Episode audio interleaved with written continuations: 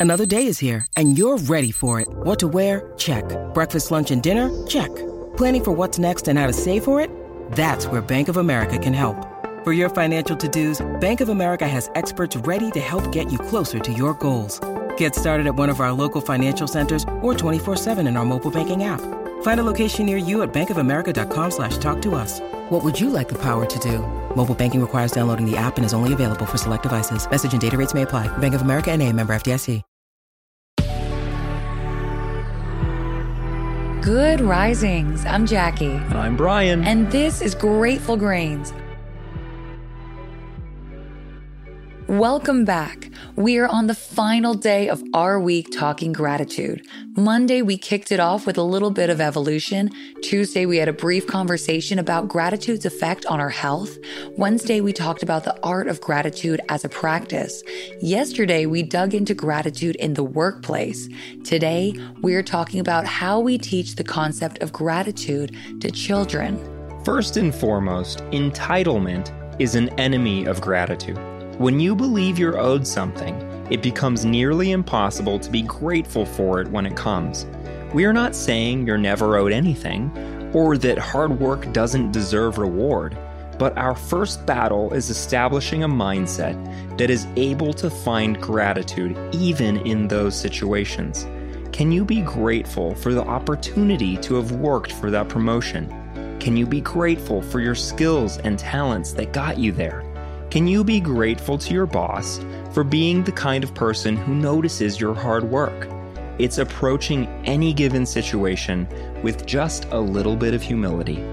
Unfortunately, these days, some people hear the word humility and they immediately think it's the opposite of confidence. Instilling my children with confidence is a top priority of mine. We know that confidence is another major facet of happiness, right up there with gratitude. So let's quickly recap the building blocks of confidence. First, it's purpose. It's knowing what you're showing up for and why. Second, it's taking risks. It's being ready to try and fail. Next, it's not beating yourself up for failure. It's accepting that failure is part of the success, not the end of success. It's setting goals, setting markers of progress, and celebrating along the way. It's optimism.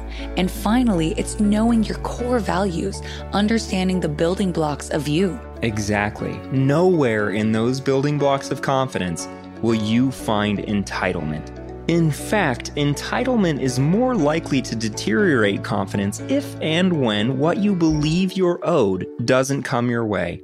You're likely to respond with negativity. If you subconsciously keep track of all the things the world never gave you, you're likely going to end up a pessimist. We talked about being in the presence of additive versus reductive personalities. Someone who believes they deserve whatever they want is the kind of person we want to run away from. It becomes arrogance. It isn't inclusive. It's a selfish mindset and materializes as selfish behaviors. I'll just quickly add that there are many studies out there on the importance of gratitude in the overall happiness of children beginning at age five. Instilling children with gratefulness at a young age helps them be happier children, and from a young age, they'll better understand how to become happier adults. And like we've discussed throughout the week, gratitude also leads to higher levels of optimism, higher levels of satisfaction, higher community involvement in teens. It also demonstrates a significant decrease in envy, depression, and materialism. So, how do we talk to kids about gratitude? We can start by understanding the difference between telling a kid to say thank you and helping them understand why they might be thankful. If you notice a situation where your child might experience gratitude, help them recognize the altruistic act. For example, if another kid on the playground lets them go first down the slide, remind them about that later. Talk to them about how nice that was and reflect with them about the kind act. Or if someone gave them a gift, remind them of that when they're playing with it or wearing it later. Quickly recount the kindness of whoever gave them the gift. Beyond that, if your kids express gratitude on their own, acknowledge it right away, and then reflect on it with them again later. Obviously, leading by example is key here, as it often is with children. If you have kids, you know they pick up on every little thing, including half heartedness or fake gestures. It's important that we're highly engaged with our children while playing with them, not distracted by other things, because these are the roots of self worth. In the same way, we have to feel gratitude when we're talking to our kids about gratitude. The good news is that practicing more gratitude with your kids will lead to more gratitude in your life too. Start looking all around you for things to be grateful for and start saying it out loud. Find gratitude in the beautiful views, the weather, the dump truck that carries out your stinky trash. After all, what would happen if they didn't take it? It would get stinkier and stinkier and pile up higher and higher. Find gratitude in the food you're eating. Think about where it came from, who helped make it. Speak about all the people who helped get it to you. Finally, implement times of reflection with your children, a time set aside specifically for gratitude. You can do it with a conversation, or you can keep a journal together.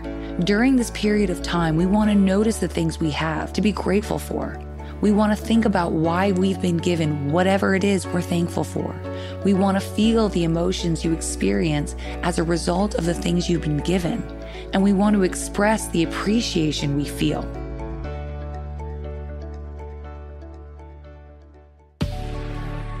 If today's topic is resonating with you, we welcome you to bring your thoughts over to our Instagram account at Good Risings, or you can find me at B McMullin. And you can find me at Jacqueline M. Wood underscore one. If you're enjoying your time with us here on Grateful Grains, we'd love it if you drop us a good review. You know we appreciate the support.